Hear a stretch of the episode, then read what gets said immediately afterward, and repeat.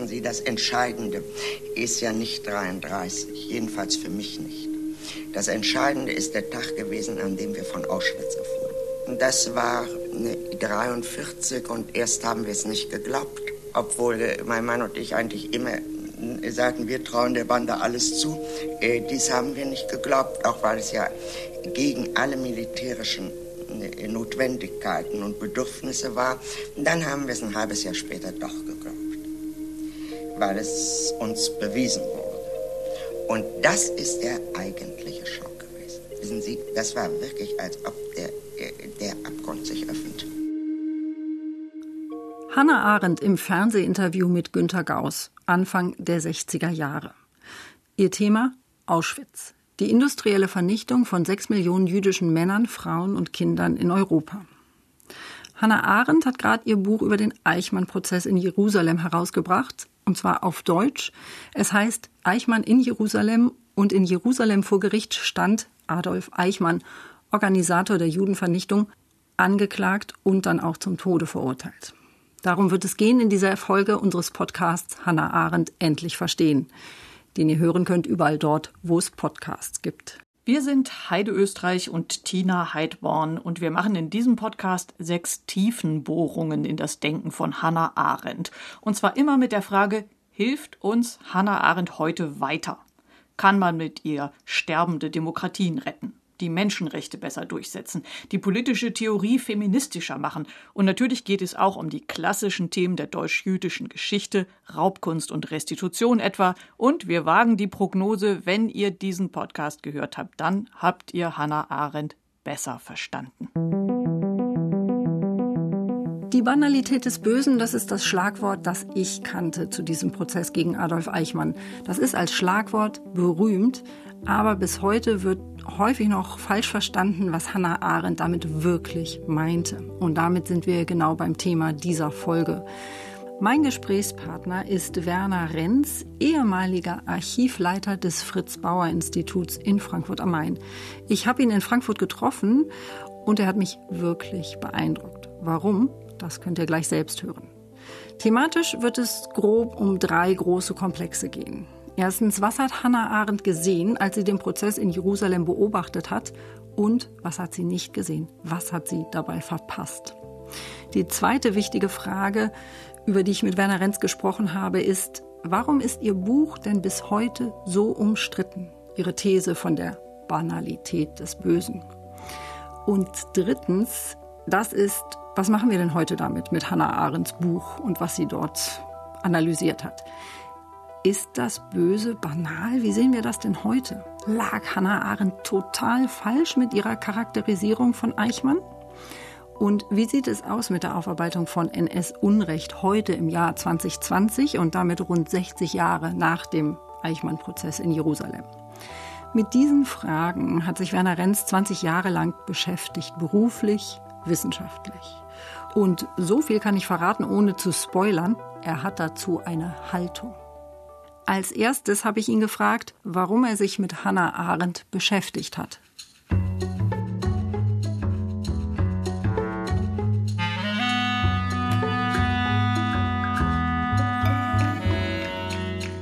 Ich habe sie über das Buch Eichmann in Jerusalem kennengelernt. Ich habe mich mit NS-Verfahren in der Bundesrepublik beschäftigt und natürlich auch äh, diesen Weg von Nürnberg über Jerusalem nach Frankfurt und Den Haag, also die Entwicklung des Völkerstrafrechts. Und im Rahmen dieser Beschäftigung spielt der Eichmann-Prozess in Jerusalem 1961 eine große Rolle. Und Arends Buch ist ja ein sehr, sehr umstrittenes Werk gewesen. Bis heute wird es diskutiert und es war deshalb interessant für mich, dieses Buch zu lesen. Sie ist hingegangen als Reporterin für äh, The New Yorker. Wo stand sie im Leben? Sie war schon bereits durch ihr erstes großes Werk Elemente und Ursprünge totaler Herrschaft war sie bereits berühmt. Sie ist auch durch ihre vielfältigen Aufsätze, die sie in amerikanischen und deutschen Zeitschriften veröffentlicht hat, bereits bekannt gewesen. Und sie ist als bekannte Rechtstheoretikerin und Politiktheoretikerin ist sie 1968 61 nach Jerusalem gefahren, um diesen Prozess zu beobachten. Denn sie hat betont, ich habe Nürnberg verpasst und jetzt muss ich diese Gelegenheit ergreifen, einen der Massenmörder vor Gericht zu erleben und beobachten zu können und mir ein Bild von einem rechtsstaatlichen Verfahren machen zu können. Dieser Prozess ging sehr lange und wenn ich richtig informiert bin, hat auch Hannah Arendt nur an einem Teil teilgenommen. Wie viel hat sie gesehen von dem Prozess? Sie ging bereits mit der Absicht, nach Jerusalem nur kurze Zeit dort zu sein.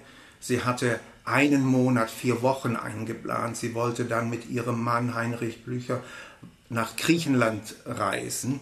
Also es war ein kurzer Aufenthalt beabsichtigt. Sie hat natürlich, als sie sich entschieden hat, diesen Prozess zu beobachten, nicht wissen können, dass die Anklagevertretung in diesem Prozess eine Unzahl von Zeugen benennen wird.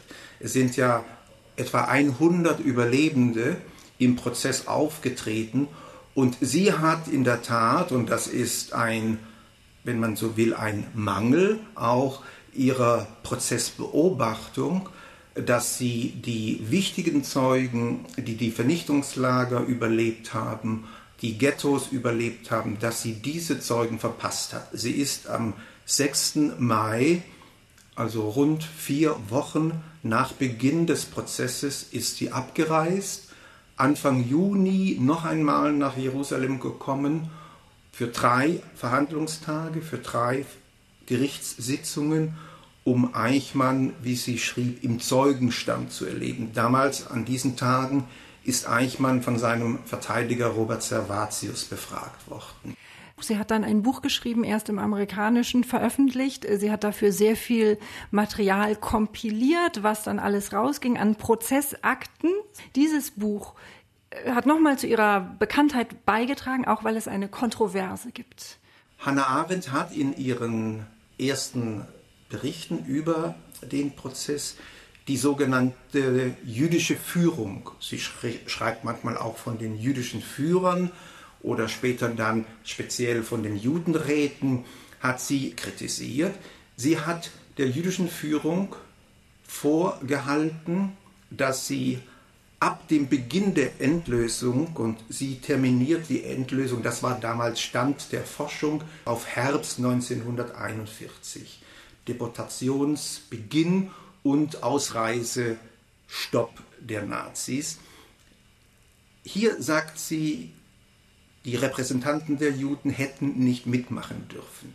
Sie hätten sich verweigern müssen. Sie hätten nicht den Nazis die erzwungene Unterstützung leisten müssen, die sie da und dort zum Beispiel in den Niederlanden, zum Beispiel in Ungarn später geleistet haben. Und dieser Vorwurf diese Kritik an der jüdischen Führung hat zu einer großen Empörung geführt, sowohl in den USA als auch in England, in der Bundesrepublik und in Israel. Sie sagt, es hätte eine Option gegeben, ich gebe es ganz unscharf wieder, das wäre Verweigerung gewesen. Arendt hat eine moralische Position eingenommen in dieser Frage.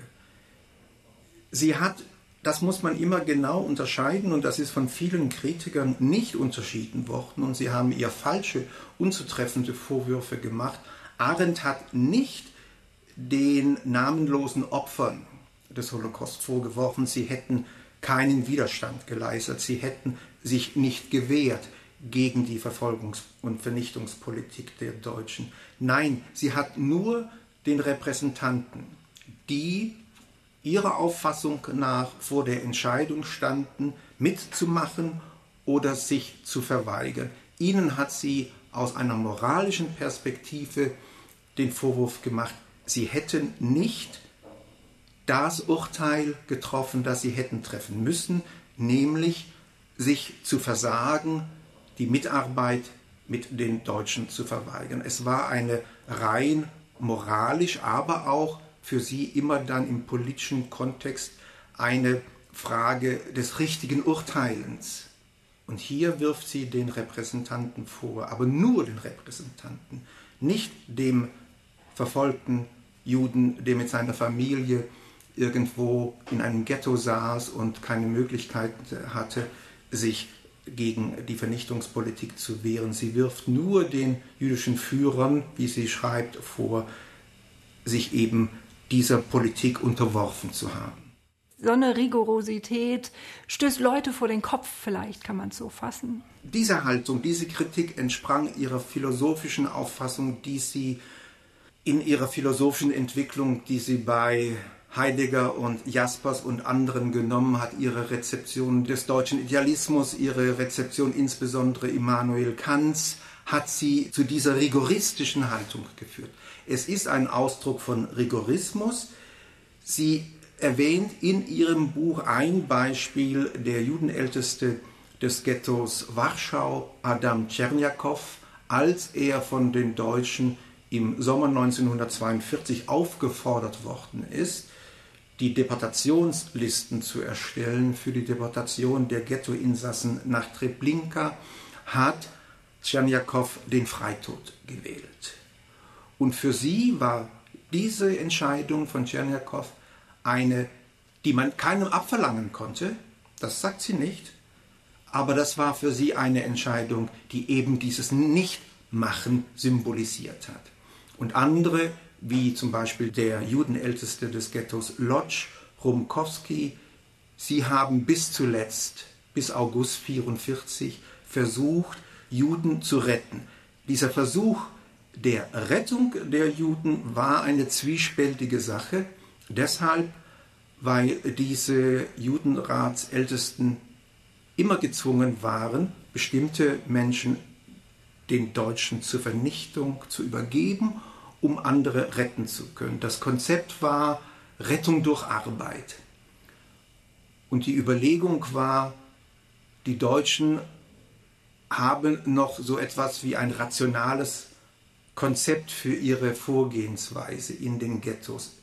Wenn sie daran interessiert sind, dass bestimmte Güter in den Ghettos produziert werden, werden sie nicht die Arbeitskräfte, die diese Produktion leisten, vernichten. Diese naheliegende Überlegung war die Richtschnur von vielen Judenräten und für viele Repräsentanten der Juden. Nur diese Überlegung hat sich letztendlich dann als illusionär erwiesen. Sie wurden auch der Vernichtung anheimgestellt. Sie wurden der Vernichtung anheimgestellt. Können wir hier mal eine ganz kurze Pause machen, um uns das nochmal zu vergegenwärtigen? Wenn Werner Renz das so sehr analytisch sagt, sie werden der Vernichtung anheimgestellt, heißt das im Klartext, sie wurden ermordet. Alle, alle. Nochmal, die Nazis wollten das europäische Judentum auslöschen. Bei aller Kritik, die Hannah Arendt an der jüdischen Führung macht und hat in ihrem Buch, die sicher auch in Teilen gerechtfertigt ist. Ich, an dieser Stelle ist es mir wichtig, noch einmal zu sagen, wir reden hier über die Opfer. Das ist der Großkontext.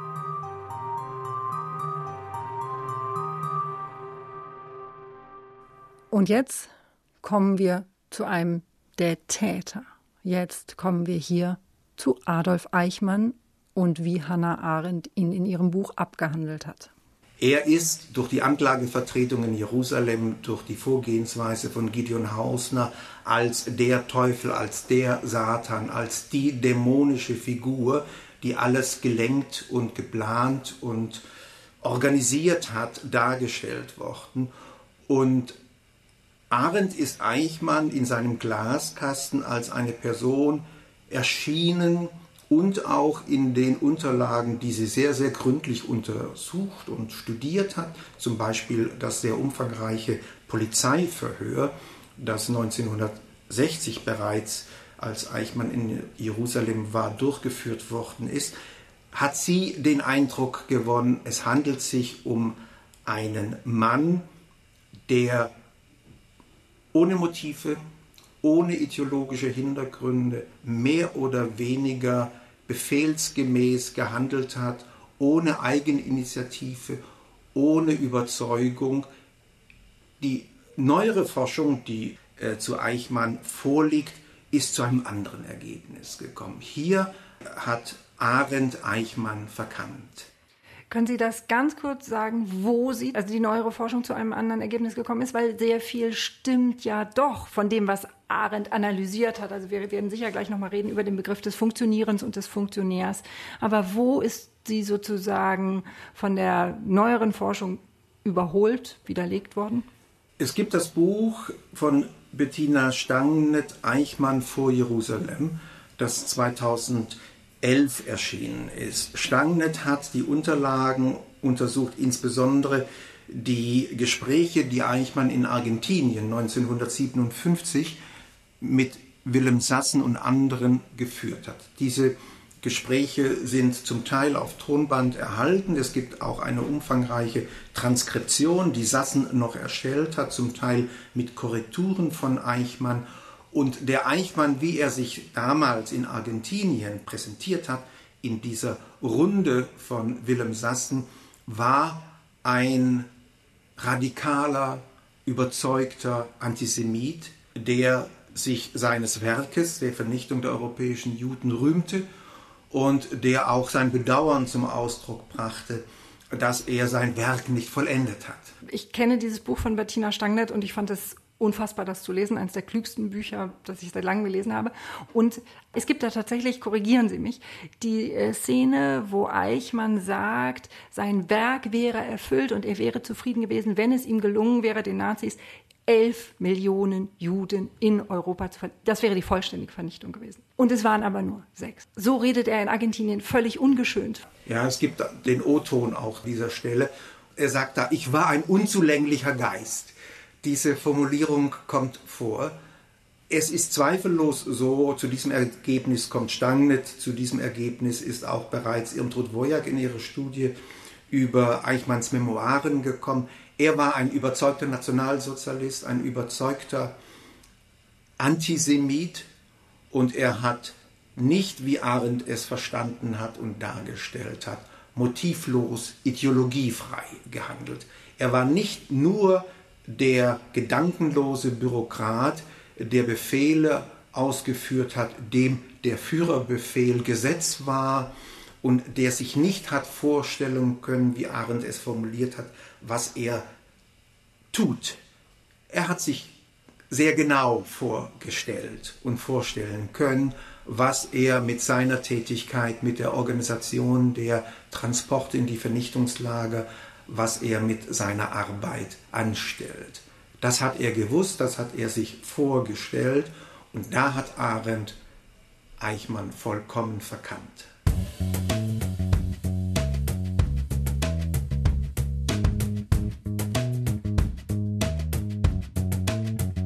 Wichtig war in diesem Buch auch, und das wird zum Teil in der Bundesrepublik verkannt, es ist ein Buch über den Eichmann-Prozess, es ist ein Buch über die israelische zionistische Politik, aber es ist auch ein Buch über die Bundesrepublik, über den Umgang der Deutschen mit ihrer Vergangenheit.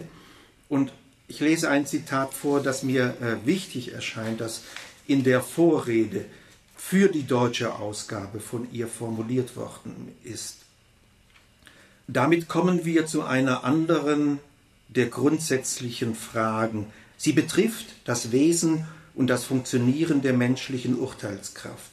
Was wir in diesen Prozessen fordern, ist, dass Menschen auch dann noch Recht von Unrecht zu unterscheiden fähig sind, wenn sie wirklich auf nichts anderes mehr zurückgreifen können als auf das eigene Urteil, das zudem unter solchen Umständen in schreiendem Gegensatz zu dem steht, was sie für die einhellige Meinung ihrer gesamten Umgebung halten müssen. Diese Betonung des eigenen Denkens, des eigenen Urteilens, der Urteilskraft und Urteilsfähigkeit der Menschen, dieses Anliegen hatte Arendt für jeden von uns sozusagen. Das war ihre ganze Auffassung ihr Leben lang und hat sich in allen ihren Schriften niedergeschlagen. Sie war der Auffassung, eine Person, ein Mensch, der zu denken imstande ist, muss sich ein eigenes Urteil bilden, ungeachtet dessen, was die anderen sagen und was die anderen möglicherweise von mir erwarten. Und diese Unabhängigkeit des Denkens hat sie gelebt und hat sie auch von uns allen gefordert. Und notfalls denke ich das, was 99 andere halt nicht denken. Aber ich traue mich, das zu denken. Ich denke es und ich traue mich, es ja. zu sagen.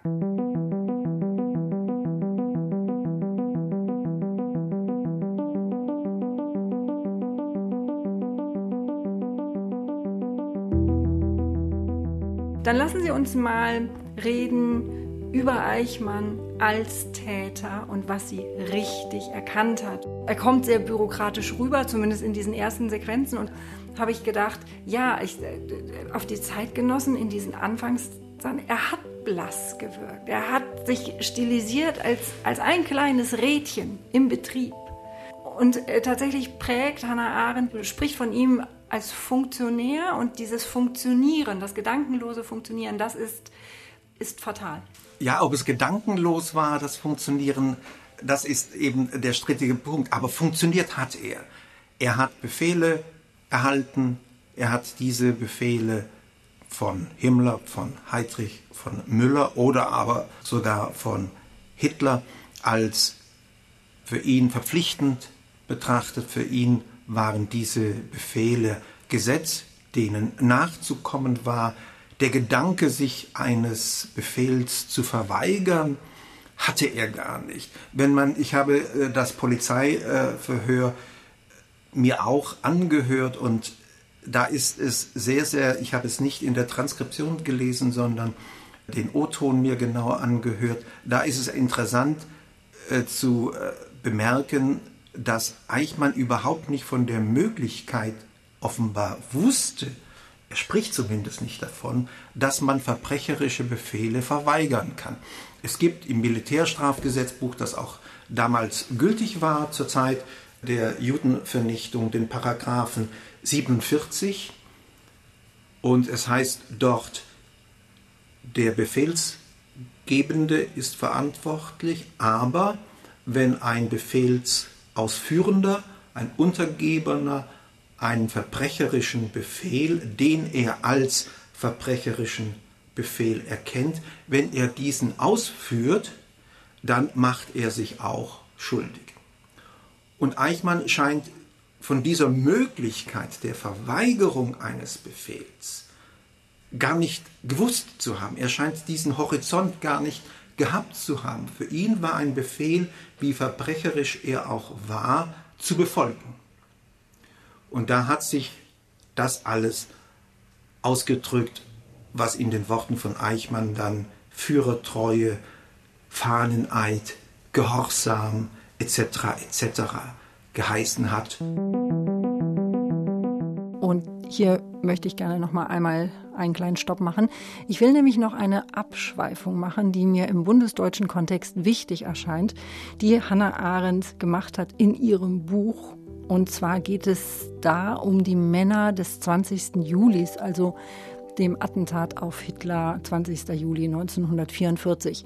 Das halten wir in unserer Erinnerungskultur in Deutschland gerne sehr hoch. Das wäre das wahre, gute Deutschland gewesen, was endlich doch gegen Hitler aufgestanden ist. Hannah Arendt hat da eine andere Meinung dazu und die bringt sie sehr klar und sehr dezidiert auf den Punkt in diesem äh, Buch Darüber habe ich auch mit Werner Renz gesprochen und ich fand das interessant und wirklich hörenswert und ich gehe da mit mit Hannah Arendt. Das hat sie so mehr oder weniger nebenbei in einem Kapitel ihres Buches äh, dargelegt. Sie bezieht sich zum Teil auf Untersuchungen, auf Studien, die in den USA erstellt worden sind zum 20. Juli 1944.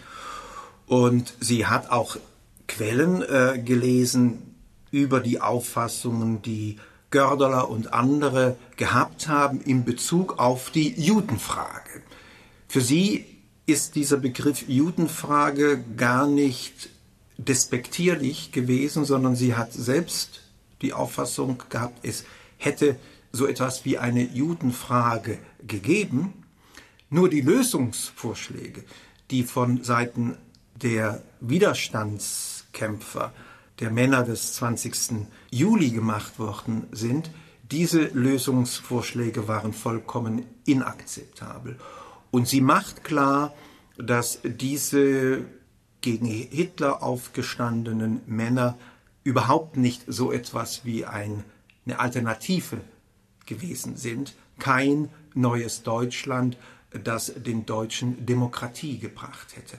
Und das war für viele, zum Beispiel für Goloman, für diese Leute war diese Darstellung des 20. Juli ein Skandal.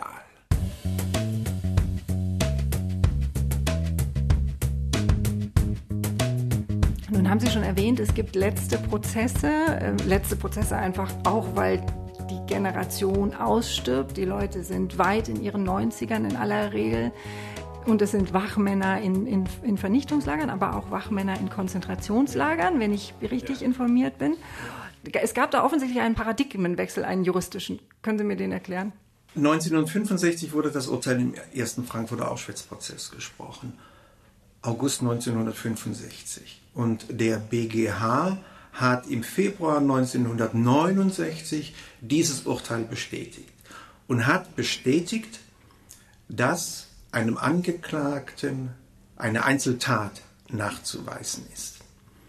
Wem, obgleich er in der ganzen Maschinerie tätig gewesen war, obwohl er ein Rädchen in der Vernichtungsmaschinerie gewesen war, hat das nicht ausgereicht, ihn zu verurteilen. Stopp, das muss man kurz begreifen. Hier wird es jetzt sehr juristisch und sehr schwierig für alle, die, die nicht Jura studiert haben. So zum Beispiel für mich, ich habe kein Jura studiert. Ich versuche es nochmal auseinander zu dröseln. In der Bundesrepublik finden Prozesse statt gegen Nazitäter. Nazitäter unterschiedlicher Couleur. Und dabei kommt es zu unterschiedlichen Rechtsauffassungen auf Seiten der Juristen. Es gibt Prozesse in den 60er Jahren gegen Nazitäter, die in sogenannten Vernichtungslagern tätig waren. In Sobibor, in Treblinka, in Kulmhof auch und in Auschwitz, und zwar in Auschwitz im Vernichtungslager. Die werden verurteilt, weil man sagt, egal was sie dort gemacht haben, ob sie tatsächlich daran beteiligt waren, die Menschen zu töten oder ob sie dort irgendwie Teller gewaschen haben oder Gleise verlegt oder sonst irgendwas. Das ist nicht relevant. Wichtig ist, sie waren in diesen Vernichtungslagern und sie waren funktioneller Teil der Vernichtungsmaschinerie. Dafür werden sie verurteilt. Das ist die eine Rechtsauffassung. Die andere Rechtsauffassung kommt äh, zum Tragen durch ein Urteil des Bundesgerichtshofs 1969. Das hat Werner Renz mir so erklärt. Der sagt nämlich, nee, ihr könnt die Leute nicht verurteilen, nur weil sie zu einer bestimmten Zeit an einem bestimmten Ort waren, sondern ihr müsst eine Einzeltat nachweisen. Das ist juristisch korrekt, das kann man so machen. Also, auch wenn jemand in Sobibor, in Treblinka, in Auschwitz, im Vernichtungslager war, das reicht nicht. Man muss ihm dann noch nachweisen, er hat da tatsächlich Menschen getötet. Das ist, was der Bundesgerichtshof im Februar 1969 so entscheidet. Und genau das wird maßgeblich. Was danach faktisch passiert ist, dass für einige Jahrzehnte in Deutschland solche Täter nicht mehr bestraft werden. Das kann man juristisch so machen. Aber ich bin nicht Juristin. Ich bin ein juristischer Laie. Und ich finde das, ich finde, das ist ein Unding. Und wenn ich Werner Renz richtig verstanden habe, findet der das auch empörend. Man war offenbar froh, von Strafverfolgung absehen zu können, indem man immer diese BGH-Entscheidung als Erklärung, Ausrede vor sich herschob und von, von solchen Verfahren abzusehen.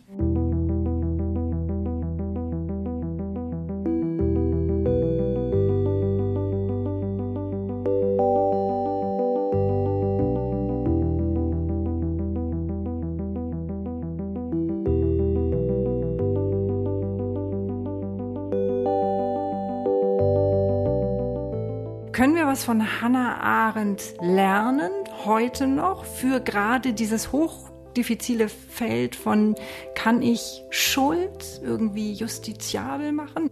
Hatte sie da Vorstellungen, die praktikabler gewesen wären, besser gewesen wären?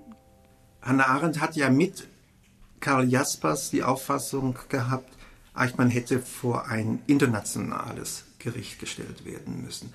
Hat aber auch gesagt, die Rechtsgrundlagen für ein solches Verfahren waren noch gar nicht ausgearbeitet. Und wenn man ihr Buch genau liest, wird immer wieder das Bedauern zum Ausdruck gebracht, dass bis ins Jahr 1961 nichts geschehen ist als wichtige Folge von Nürnberg in Bezug auf internationales Strafrecht, in Bezug auf die Verfolgung von Verbrechen, die sie als Verbrechen an der Menschheit betrachtet hat. Und wie wir ja wissen, hat es noch viel, viel länger gedauert. Es hat noch 40 Jahre gedauert, bis dann endlich das römische Statut verabschiedet worden ist und dann der Internationale Strafgerichtshof in Den Haag eingerichtet worden ist. Und Arendt war eine Verfechterin der Auffassung, dass nicht ein Staat und eine nationale Justiz verantwortlich ist und die Aufgabe hat, Menschenrechtsverbrechen zu ahnden, sondern dass das eine internationale Aufgabe ist. Und hätte sie das noch erleben können, dass es so etwas wie Den Haag gibt, wäre ihr das sicherlich eine Genugtuung gewesen.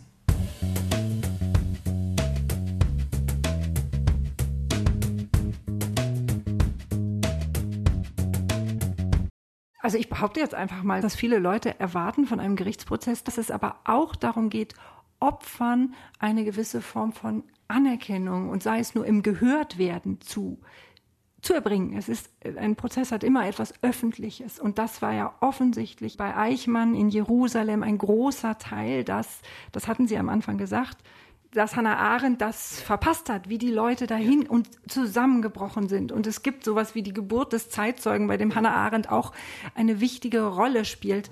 Das heißt, dieser Prozess war schon auch maßgeblich, weil Opfer weltweit zu hören waren. Also das ist die große Leistung dieses Prozesses von Arendt kritisiert, weil sie das als eine Inszenierung betrachtet hat. Sie redet sehr despektierlich sozusagen von dem Zeugenaufmarsch, diesen Begriff verwendet sie, den Hausner inszeniert hat. Aber hier hat sie auch die Funktion eines Strafprozesses im Kontext der nationalsozialistischen Verbrechen meines Erachtens verkannt. Sie hat verkannt, dass das eine Gelegenheit gewesen ist und dass diese Gelegenheit natürlich auch von der Anklagevertretung ergriffen worden ist, der Weltöffentlichkeit und nicht nur dem israelischen Volk zu zeigen, was im Holocaust passiert ist. So, das war das Gespräch mit Werner Renz. Heide, wie fandst du das denn jetzt?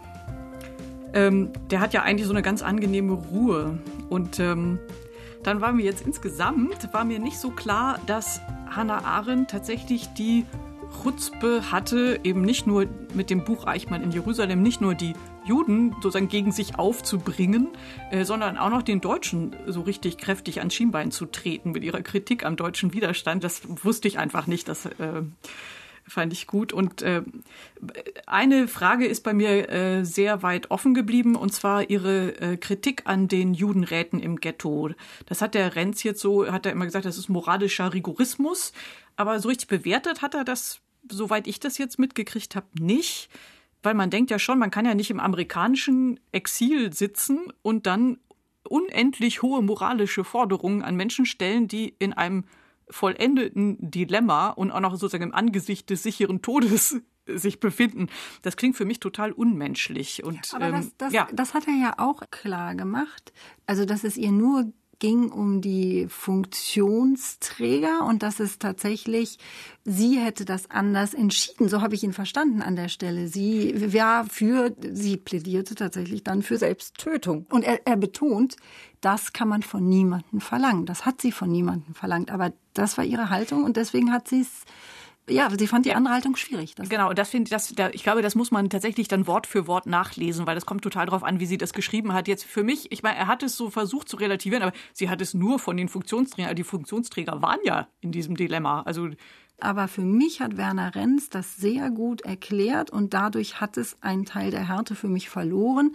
Werner Renz hat ja ausdrücklich gesagt, es ging nicht um den Juden, der im Ghetto saß und wirklich nichts tun konnte. Es ging um diejenigen, die die Nazis zu Funktionsträgern gemacht haben und die waren in einem Dilemma und sie haben versucht, ihre Mitmenschen zu retten und das ist nicht ausgekommen, aber das lag nicht an den Juden, das lag an den Nazitätern. Das muss man nachlesen. Tatsächlich, glaube ich, ist das der Fall, wo es sinnvoll ist, sich einzulesen, um zu sehen, wie kompliziert, wie komplex, wie von Zwängen geprägt das war. Deswegen unter all unseren Podcast-Folgen gibt es eine Literaturliste und da kann man sich dann einlesen. In diesem Fall, es ist nicht schön, aber auf eine Art finde ich, ist es wichtig, über Adolf Eichmann, wenn man das will, Bettina Stangnetz, Eichmann vor Jerusalem, Hannah Arendt, Eichmann in Jerusalem, Irmtrud Wojak, Eichmanns Memoiren. Also da kann man sich sehr lange rein vertiefen. Und dann gewinnt man vielleicht, also man kann das nicht in so einem, auch wir können das nicht in einem Podcast jetzt endgültig abhandeln. Nee, der Podcast ist ja auch unter anderem dazu da, noch neugieriger zu machen auf Hannah Arendt. Und ähm, das machen wir mit der nächsten Folge natürlich auch. Da fragen wir nämlich, ob man mit Hannah Arendt die Menschenrechte eigentlich heute besser durchsetzen könnten. Da reden wir mit Heiner Bielefeld, der hat lange das Deutsche Institut für Menschenrechte geleitet und er hat äh, sehr interessante Thesen über Hannah Arendts Kritik an den Menschenrechten und er sagt, sie hat sogar ein neues Menschenrecht erfunden. Das kommt in der nächsten Folge von Hannah Arendt endlich verstehen auf RBB Kultur und überall, wo es Podcasts gibt.